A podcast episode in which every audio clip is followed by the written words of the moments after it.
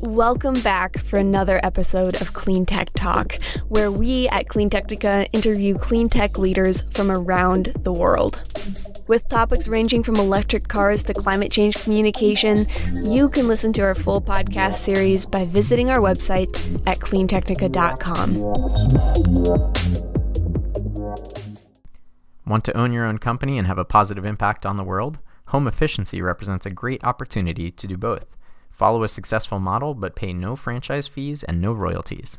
Just visit homeefficiency.com to learn more about our white label business opportunity and start the next leg of your journey as a climate champion.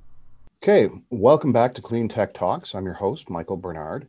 And today we have um, a really interesting conversation we're going to have with Karsten Temme of Pivot Bio, who's doing a truly interesting set of work these days around reducing the carbon load of agriculture and improving agricultural leads. You know, part of that, you know, 60 years of the green revolution that we have. Karsten, why don't you start off just by introducing yourself and Pivot by Pivot Bio? You know, any, you know, how did it come about? You know, what your concepts were, and you know, any interesting anecdotes that you have in play. Well, thanks, and and glad to be here. I've been working with the team at Pivot uh, Bio to be able to build where we are today for just about 10 years now. Our company started in the fall of 2011, and we're on, on a mission to be able to, to help agriculture continue to improve so that we serve uh, generations to uh, we make sure that our natural resources are resilient for the challenges ahead and that the the farmers that operate all the farms at the backbone of agriculture are able to pass those businesses on to the next generation to take over.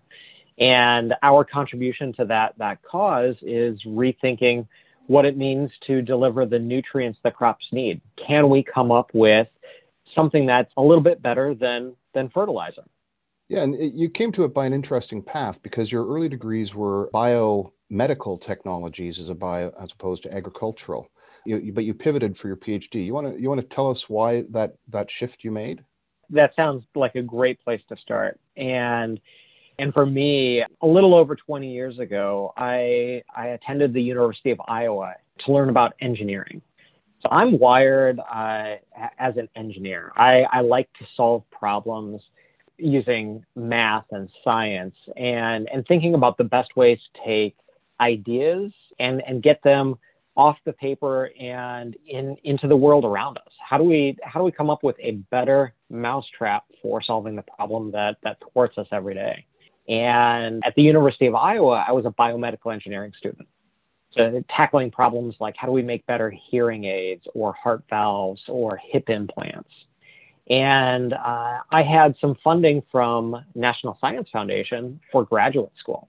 So I was able to get a master's at the University of Iowa and at the same time, I took some entrepreneurship courses and really found that my passion was at the, the confluence of academic discovery and getting those ideas out into the marketplace, and specifically doing that through small teams, new organizations, uh, so startups that could create new businesses. And in the process, I also had an opportunity to attend uh, graduate school for a PhD and the, the field of research that I studied for my PhD at uh, UC Berkeley and UC San Francisco was this nascent field of synthetic biology. Out of that research grew Pivot Bio. Yeah, and it's fascinating. Um, I'm just going to provide a little bit of contextual gloss for why I consider agriculture to be such a key climate piece as I said to you in our preamble little discussion, I've spent a lot of time looking across the solution space and looking at experts. And I've gone deep and wide on carbon capture and sequestration, mechanical and industrial processes. Um, you know, looked at the chemistry, looked at the physics, and I've looked at the economics of it. Um, I, I know that they won't scale economically or viably to anything approaching the scale of the problem. They're you know five to seven times orders of magnitude off of the scale of the problem. And as a result, I was looking therefore, you know, the tree planting initiatives.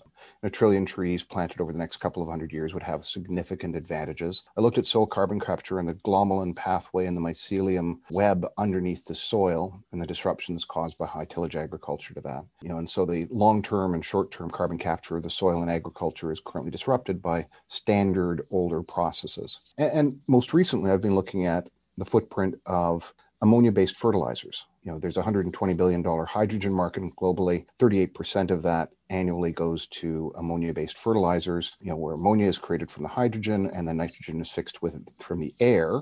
And then that is, you know, pushed onto fields by the tons, um, often over fertilizing. And it's been a tremendous part of our green revolution. But it not only has the CO2 emissions of 10 to 35 times the mass of hydrogen, in CO2 from creating the hydrogen, but it also has challenges of re- releases of nitrous oxide after application. And of course, it washes into waterways and causes other challenges like algal blooms. And so, you know, there's a whole range of things that are in there. And my assertion is that, you know, low tillage agriculture, precision agriculture, and reduction of ammonia based fertilizers is a key mechanism to increase atmospheric drawdown of CO2 in a very useful way in a place we can actually make the change and this is my first opportunity to talk to somebody who's really doing something that I hadn't even heard about until you know your, your team reached out to me about changing the way the amount of ammonia based fertilizer that we use. So that's kind of the gloss. It's a huge wedge in terms of climate actions, and you're central to a part of it. What would you add to that kind of contextual statement?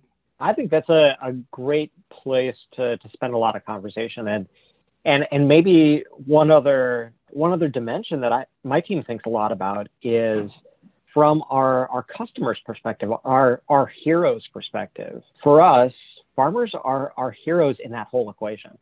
And to grow any plant on this planet, we need sunlight to drive photosynthesis. It's our energy source. All biochemistry, all of biology needs water essentially to operate, to, to drive those enzymatic processes. And, and nitrogen is a core building block of all DNA and protein and ultimately biomass. So we need carbon and nitrogen together to, to make biology, to make life work. And uh, the farmers we serve, the, the way you get nitrogen into agriculture today is through fertilizer. But it's, it's such an inefficient delivery vehicle. We can do better. And fertilizer underserves our heroes of the story. And what we're trying to do at Pivot is, is simply find a more efficient way to get nitrogen into agriculture and, and to really make the entire global nitrogen cycle work. Uh, so a lot of what you hinted at is is where the confluence of the carbon cycle and nitrogen cycle reside and and I think the ripple effects of what we do at Pivot, the the ability to think about a better delivery of vehicle for nitrogen into our fields and ultimately our crops, it, it improves the, the overlap of the carbon and nitrogen cycles on a global basis, and, and that has ramifications for all of us. Let's just be really precise about what you know the better delivery mechanism is. It's selected, cultivated, combined, potentially modified microbes which are introduced to the soil as a supplement, which bind to the roots of plants and bind atmospheric nitrogen directly at, at point. Is that a correct assertion or some a paraphrase of what it is you're providing?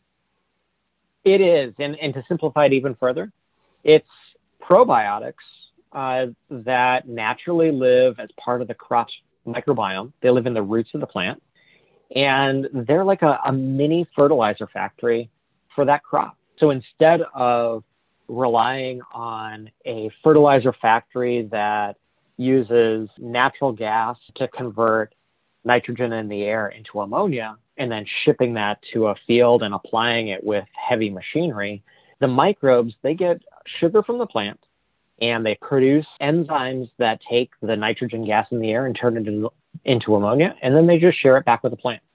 And that is a natural process. It's a symbiosis that has existed for, for far longer than we've ever had fertilizer and it's something that is is simply in hibernation as a result. It's kind of the the byproduct of hundred years of heavy fertilizer use. So that's the, the core of our innovation is, is to figure out how to let that flourish once again in our agricultural system. It depends on the same thing that ammonia based fertilizers depend on, which is that the atmosphere is 78% nitrogen. You know, the air that you and I are breathing and, you know, you know, breathing in and speaking through is 78% nitrogen. It's pervasive. And so the ammonia plants just suck it out of the atmosphere to bind with the uh, hydrogen to make ammonia based fertilizers. And your microbes just suck it out of the atmosphere because it's so present. You know, it's, it, it's, it's, most people don't know the atmospheric composition and how prevalent nitrogen is. And I never think about it most days either. But, you know, do you actually have challenges explaining that to people? It's fascinating on one level that, you know, you or I, we breathe in air with every breath and and it we we learn and we think a lot about that interplay of needing oxygen and expelling carbon dioxide. And we learn in biology class that plants do the reverse of that and, and they they can fix carbon through photosynthesis. And and it's just so fascinating. And and yet the majority of the air around us is nitrogen gas and organisms that are not microbes so animals plants humans, we can't we can't do anything with that nitrogen in its gaseous form. We actually rely on microbes to, to take that gas and turn it into something we can use as a building block for our DNA or the protein in our body. And the the breakthrough 100 years ago was that some German chemists figured out a way to make a catalyst in a big factory and use a lot of energy and high pressures to, to do what microbes can do. And what we did is we we found an industrial way to scale up how much nitrogen as a building block could make agriculture more productive. And it's it's kind of a long tortuous cycle that has to happen to be able to convert that nitrogen into ammonia to use 3% of the world's energy source today to drive that process at its industrial scale right now to ship all that fertilizer from factories to fields and and so the the beauty I think for us is just by shrinking that that cycle, getting it back to natural symbiosis, it has all these advantages for farmers and and it's a great business for us to be able to operate. We've found that in in agriculture, it's a concept that is is near and dear to, to all of the, the growers we serve. Nitrogen fixation, that's the, the scientific name for the process it's something that is part of many agronomy courses. And students learn about nitrogen fixation in the context of legumes. And legumes are plants that actually build an organ to house the microbes in the roots that, that carry out this process. So the symbiosis is, is more advanced, it's more evolved than non legumes. For instance, all the cereal crops in the world, the microbes that carry out nitrogen fixation live in a, a loose association with roots. They live on the surface of the roots. And that means that that symbiosis isn't as tightly supportive of the plant's nutrient needs. And when we add fertilizer, uh, it causes a disruption to the symbiosis. So what we found is a lot of the, the farmers that, that we serve, they are very familiar with nitrogen fixation because it's a, uh, a topic that they learn about in, uh, in school. And and the the real interesting part of the conversation is is when we talk about how it's possible, not just in legumes but in cereal crops, because of the innovations that that Pivot provides. And the, the uh, history of this, you know, before the Green Revolution started, the site their plant crops were cycled through, and you know, every fourth year or so, a field would be left fallow, and clover or some other nitrogen-fixing legume plant would be planted and just and just let left there to re- replenish the nitrogen in the field, in the soil. You know, and part of the ma- massive improvement in productivity in agriculture was removing a quarter of the fields from being fallow every year by adding the nitrogen separately. So what you're doing is you're taking the ability from if I understand it, from clover and other uh, legumes to fix nitrogen and adding them to corn and grain crops in such a way that they bind with the roots and provide the same value proposition providing at point source, very precision nitrogen delivery to the roots of the plant. Is that a fair assert- assertion? It is. It's simply taking the the same relationship that exists today between legumes and subset of their microbiome and rediscovering and and reawakening that that same portion of the microbiome in all of the the cereal crops in the world. Yeah, so let's talk about that because you know I know how some biotechnologies work. Some of it is discovered, some of it is manipulated and bred. So many of our crops are uh, so far removed from the original source materials, like bananas are unrecognizable as just one obvious exception. And then now we have the ability to actually directly manipulate the genome. So, you know, within the bounds of intellectual capital, you know, and your, your stuff you need to keep hold, close to your chest, what's the ratio of finding the right microbes, and breeding the right microbes, or manipulating the microbes? For us, the process is, is really a, a few key steps. One core innovation at Pivot is is a realization that of the take for instance corn, its microbiome. Many, many, many species, hundreds or thousands of species, live in very close proximity to the to the root system, and a small fraction of those species already carry the genetics that can enable this process of nitrogen fixation. Inside of their genome are uh, the complete instructions to be able to make the enzymes that convert nitrogen gas in the air into ammonia for the plant. And the challenge is just like in fertilizer factories, making those enzymes operate requires a lot of energy. And so every time that the microbes can sense fertilizer in the soil, they stop making those enzymes. Their DNA contains instructions that say don't express the, the genes that, that make these enzymes operate. And, and so our innovation at Pivot is, is to discover those microbes and reverse engineer, map their, their DNA so we know where in the genome the, the instructions for nitrogen fixation reside, and then use any host of, of technologies to be able to wake those enzymes back up. Sometimes that, that can be as, as simple as some gene editing to, to break the feedback loop on, on how they sense fertilizer in the environment and, and make that decision to produce the nitrogen fixing enzymes. And sometimes we use more classical tools to be able to, to uh, break that feedback loop that keeps them from making the, the necessary enzymes. And, and the result then is a set of microbes that no longer are sensitive to using fertilizer in their environment. They they will produce the enzymes and, and produce uh, fixed nitrogen for the crop, uh, even if we're adding them back into a, a, field that has some fertilizer usage. That's fascinating. I, I, hadn't realized it was a suppression strategy, but my understanding of uh, biological processes, suppression is often a very effective way to achieve the results you get. It's not something we think about from a technical mechanical world where I spent more of my time, you know, because you have to add stuff and you have to turn things on. But this is more like you've got this complex set of enabled use cases, some of which trigger and some which don't, and you're just removing the sensitivity to the things which prevent them from triggering. You know, uh, you know, I, I think it would be really useful for audience just to say, here's a specific example, like pick corn or a cereal crop, and say, here's kind of the set of things we did with that to really cement it um, in something that people can internalize. Uh, do you have an example close to hand? Well, I, maybe I'll, I'll, I'll kind of describe exactly what's going on in, in our product that uh, has been on the market for the last three years, Pivot Proven. Uh, it's used by U.S. corn growers today on, on more than a million acre, more than a million acres of, of cropland to, to supply a portion of the nitrogen that that crop needs and and and kind of the way I describe that relationship with between the the plants and the microbes to to my kids is think about that plant just like a big solar panel. And and it's not making electricity. It's it's taking the the sunlight and fixing carbon and making sugars. And and a lot of that fixed carbon is used to build the the biomass of the plant the leaves the grain.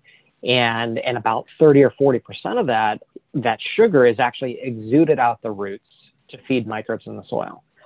And as part of that symbiosis, the, the primary uh, function of the crop microbiome uh, historically was to produce nitrogen for the crop. So it's, it's the symbiosis that, in exchange for carbon in the form of sugars, the microbes fix nitrogen from the air and turn it into ammonia for the crop to have the other key building block of, of biomass.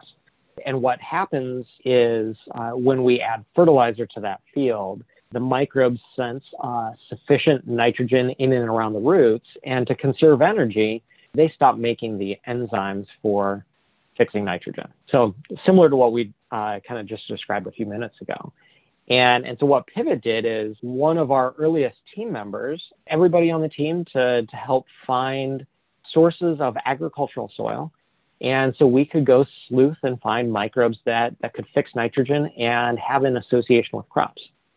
So this particular team member of ours got uh, a pail of soil from some of her family's agricultural land in Missouri, and and we grew some corn seedlings in that uh, in that soil. Then uprooted those plants, washed away all the soil, and then ground up the roots. Uh, and inside of that uh, that mixture were some microbes that both had a close association with the crop and had all of the, the instructions inside of their DNA to be able to fix nitrogen from the atmosphere. Uh, so we, we were able to isolate those microbes, sequence their genome. We were able to, to begin to understand how, how they live, what kinds of sugars they depend on, how their relationship with the plant works. And in the process, we also were able to disrupt that feedback loop, the negative feedback loop that connect the, the proteins they use to sense the environment, the nitrogen in the environment, from the enzymes that perform nitrogen fixation. And then we went through a process to be able to test how effectively they could supply nitrogen to the crop. And so in the greenhouse, in the field, we would do experiments where we would, at the time we planted a, a corn seed, add our microbes into the, the same system. So we would either coat the, the corn seed with our microbes or uh, out in a field setting as the, the planter would open up a furrow and drop a seed in into the soil. We would add a small um, spray of our microbes on top of the seed and then close up the furrow in the soil. And when the, the plant's roots begin to germinate, our microbes adhere to that root system and, and begin that symbiosis with the crop where they depend on the crop for a nutrient source, their, their energy. And in exchange, they start producing the enzymes for nitrogen fixation, and then they convert nitrogen in the air into ammonia for the plant. And, and that's the contribution that, that we're able to measure through a number of types of assays, whether it's uh, measuring the total amount of nitrogen in the plant or using some different molecular or uh, isotopic tracers in a, a, laboratory or greenhouse setting to, to precisely quantify how that nitrogen gets from the air through the microbe and into the plant. And, and the result of that development process then was a microbe that we could package up, we could formulate so it could sit on the shelf and work with the, the practices a farmer uses today to manage their field and be a source of nitrogen throughout the growing season, kind of spoon feeding the plant uh, nitrogen on a daily basis and being a better delivery vehicle for nitrogen into the crop than the way we would normally manage fertilizer today. Yeah, and, and the results are big. I mean, it's 40 pounds, the, the number you use is 40 pounds of fertilizer, um, of ammonia based fertilizer reduced for an acre of corn, if my, if my memory serves, and with a 6 to 7% increase in corn yield. Are those numbers roughly right? Well, I'll shift that around a little bit. And I'll, okay. I'll say think about it as as replacing our source of nitrogen. What's replacing the delivery vehicle for how we get that nitrogen in the crop? So, crop physiology. Every plant, because it is a composition of DNA, proteins, uh, carbohydrates, there's a requirement for a minimum amount of nitrogen in that in that plant. So, for corn, in our example we've been talking about, every bushel of, of corn that is produced, every bushel of grain produced, it requires about a pound of nitrogen to produce that, that bushel of grain. And what we're trying to do is, is replace the vehicle that we're using to get that nitrogen to the crop. And, and so our, our product, Pivot Bio Proven 40, that we've, we've just announced the launch of, it's replacing 40 pounds of uh, nitrogen fertilizer that otherwise would be required to grow that crop and our microbes are supplying that nitrogen for the crop. The, the added benefit for the grower is, is that uh, fertilizer, it, it's inefficient because it, uh, it, it, it's something we have to add to the field at all the wrong times. And about half of fertilizer globally is lost to the environment. And oftentimes it's lost to the environment in a way that creates pollution, either water pollution or air pollution. And so that inefficiency simply means that you spend a dollar on fertilizer today and only about 50, per, 50 cents on the dollar is turning into something that is grain that is is something you can you can sell and uh, and recoup that investment on your uh, your fertilizer spend and uh, at pivot we simply want to take that dollar you spend and make sure that all of it is getting in to the crop uh, to be able to power uh, the generation of, of grain and revenue and now I, I didn't see that you had indicated it it replaced it, I don't think your claim is that it replaces ammonia based fertilizers entirely. It reduces the requirement to add them. Is that still a true statement with the proven 40 or? So it's it's something where we're not quite yet to replace all of the fertilizer that a, a corn farmer needs. And, and so uh, I, I, think the USDA average corn yield last year was something like about 175 bushels per acre.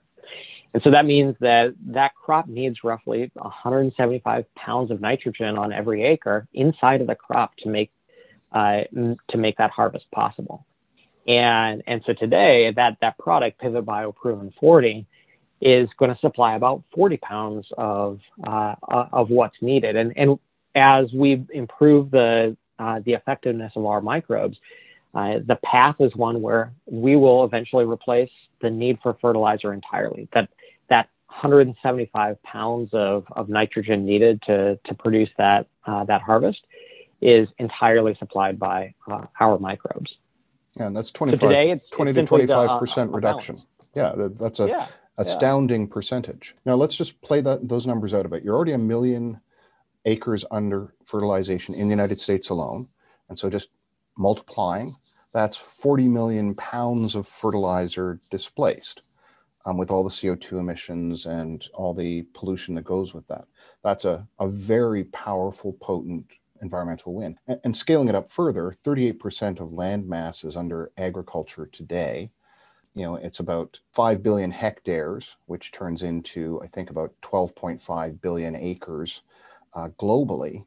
And so you kind of like go up several orders of magnitude from that million acres to billions of acres and, and you kind of start looking at the number of pounds of displacement that you're already able to provide across certain crops. And you start saying, this is a big deal.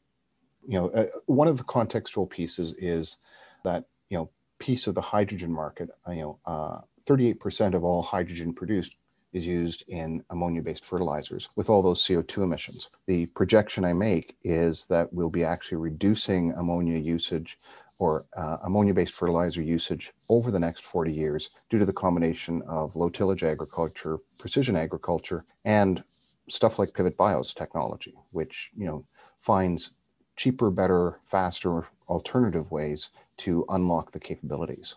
So it, it you know, it's, I'm just reflecting and I'm, I'm failing completely to come up with a follow on question. But what out of that morass of words do you want to respond to, if anything, in terms of that scale of the, the opportunity?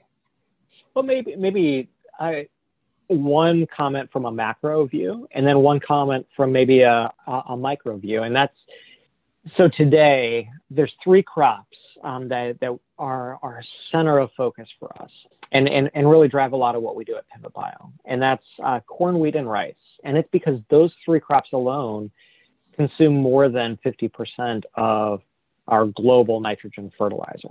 And, and so a lot of what we think about is how do we make an impact on uh, the growers that are relying on nitrogen fertilizer to, to manage those crops? And then what can we do for any other crop that they might rotate into? Because if we can have an impact in, in, in those three crops and the associated rotational crops, we've done a massive a massive lift in, in being able to increase the efficiency of how the system works. And, and I, I think that is better for uh, farmers' bottom lines. It's better for the resiliency of our natural resources, and and honestly, it's it's going to be great for thinking about the efficiency of our ag productivity over the, the decades to come. Yeah, the, go ahead. Yeah, I was just reflecting on that. Um, I'll, I'll, go back to the green revolution concept that people just underappreciate. Um, there's an anti-GMO sentiment, you know, that a subset of the populace has, which we'll talk about briefly because I'm sure you run into that sometimes. But the concept right now we produce more calories from agriculture than the world can consume. Well the combined biomass from sea and stuff like that. We are more efficient. We're producing vastly more calories and nutrients and proteins that are of value to the human consumption out of every field than we've ever seen before. And yet a recent study found that the advances since 1980 in terms of crop productivity and field productivity 21% of those have been lost to climate change. So we've made these massive advances even in the past 40 years, and yet we're losing a substantial proportion of them to climate change. And so that resiliency you talk to becomes very important. The ability to create crops and create uh, agricultural systems which are more adaptable and less dependent upon certain classes of more harmful things. So, you know, I'm, I'm just thinking through the implications there, and it's quite big. And, and this is part of the reason, by the way, uh, you know, one of my uh, hypotheses is that the global hydrogen market will diminish, not increase, because 38% goes to ammonia. As we were discussing, you're working to get rid of those in the three major food crops, which represent over 50%. Um, but you may not have known this 55% of hydrogen is used in oil refineries, also going to go away. So, so maybe this, I'll, I'll, I'll, I'll jump in and, and kind of and, and maybe take things to a micro level. Yeah. And and and, and so one of the things I, I, I think about a lot is if if we could if we could rethink what that delivery of a pound of nitrogen, not to the field, but a pound of nitrogen, ensuring that it gets in the crop and, and that half of it's not lost um, to the environment before it gets to the crop the, the numbers can be astounding um, just at a single, thinking about it through the example of a single pound. And so uh, a pound delivered directly into the crop means that there's about three pounds of CO2 equivalents that uh, that were averted in the form of greenhouse gas emissions from the manufacturing, the transportation, and logistics process tied to fertilizer use. So a pound of nitrogen that is, is put directly into the crop and not lost to the environment or uh, replaces that, that pound of fertilizer means three of CO2 equivalents from manufacturing and shipping that, that we just avert, that mm-hmm. are permanently uh, removed from the system. Uh, and then there's another six uh, pounds uh, of CO2 equivalents that we don't emit on the farm. And that's in the form of nitrous oxide emissions. Yep. Uh, and on top of that, then there's a pound and a half of nitrate that doesn't flow into our waterways and lead to the algal blooms that, that you had mentioned. And so one pound of fertilizer replaced by one pound of Pivot Bio proven nitrogen ends up with this ripple effect that, that can be massive. And that's just three portions of, uh, of the entire system the, the upstream manufacturing, the on the farm emissions and then the downstream runoff. And, and on top of it, the long term health of our soils is very dependent on the nitrogen cycle. The ability to ensure we have high levels of organic matter that, um, that are persistent across time depends on very small amounts of inorganic nitrogen in the soil. And when we use a lot of inorganic fertilizer, as our delivery mechanism to get nitrogen into the crop, we completely offset that balance and and it it creates the conditions to degrade soil health across time. And we, we have been having that problem even in major delta areas or former swampland like the Holland Marsh agricultural zone north of Toronto area I'm familiar with. You've got 20 feet of topsoil, but they were losing an inch a year. You know, it was just challenging we need to maintain soil health and we need to maintain soil volume um, and maintain the biology. And that gets into the question. I've mentioned low tillage agricultural a couple of times. You you reference that right now, you a furrow is opened, seed goes in, and the the spray gets occurred or the seeds get coated. But that's that indi- indicates a standard tillage model. Are you exploring low tillage delivery mechanisms for this as well, or are you leaving that to third parties? Uh, could you talk more about it, uh, about the concept of low tillage from your perspective? I, think from my perspective, I, our job at, at Pivot is is to be able to design products that are just easy to use. Like life should get easier for every farmer because of what we can do to remove complexity uh, and simplify how you use our product.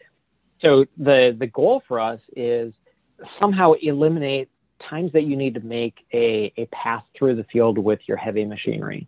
So if we could eliminate all those times you need to go into the field just to apply fertilizer, and and all you need to be doing is plant the seeds because our microbes are somehow part of that process of planting the seeds, life gets a little bit easier. If thinking about how you manage that nitrogen budget uh, is complicated today because it's hard to predict when the weather is going to enable you to, to get into the field, uh, when the weather is going to potentially threaten to wash the fertilizer away. And all of that can get simpler because you just you added our microbes at the same time the seeds got planted, and then they are resident, latched onto the roots of the plant, producing that nitrogen on a daily basis, you know, perfectly matched to the the needs of the crop. Hopefully, that that peace of mind and that the um, sophistication of the performance of the product means uh, managing the acres a lot easier. And so, uh, the way we we take on the challenge internally is to think uh, about how to fit with uh, any type of planting strategy or any land management strategy that our customers might be employing. And, and ideally, if we can make it possible so our microbes fit with the, the equipment that you have today, and, and ideally something as, as simple as you know, the seed comes pre-coated with the microbes on it, that works with, with any kind of tillage system. Yeah, that, that makes sense to me.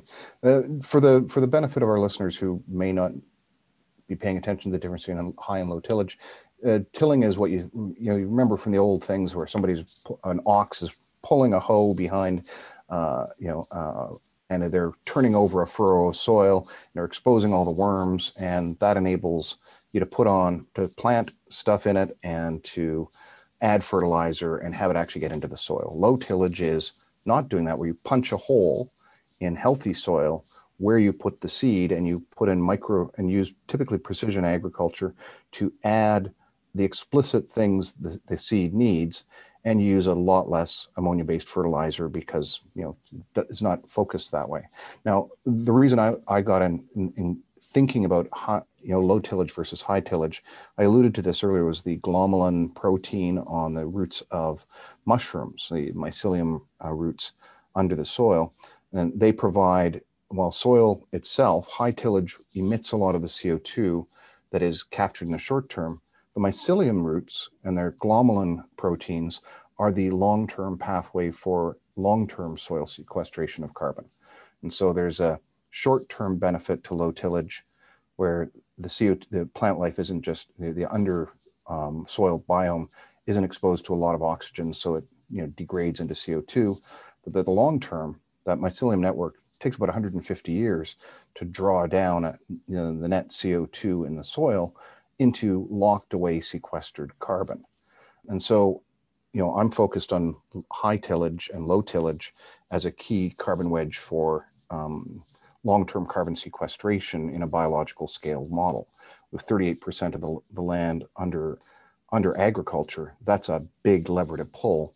And, and that kind of gets to, from a lever perspective, you talk about your farmers, and you talk about your heroes, and I, I tend to think about agribusinesses because there's a few hundred major agribusinesses that have the majority of the surface of the earth under agriculture. And that's a target you can actually hit with levers and stuff like that. Thanks immensely. Uh, enjoyed it, and I, I look forward to a follow up conversation soon. Okay, take care. You too. Thank you for listening to Clean Tech Talk. Join us next time to get your electric fix.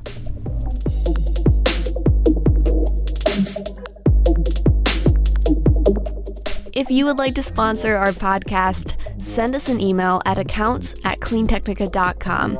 That's A C C O U N T S at cleantechnica.com. Thanks.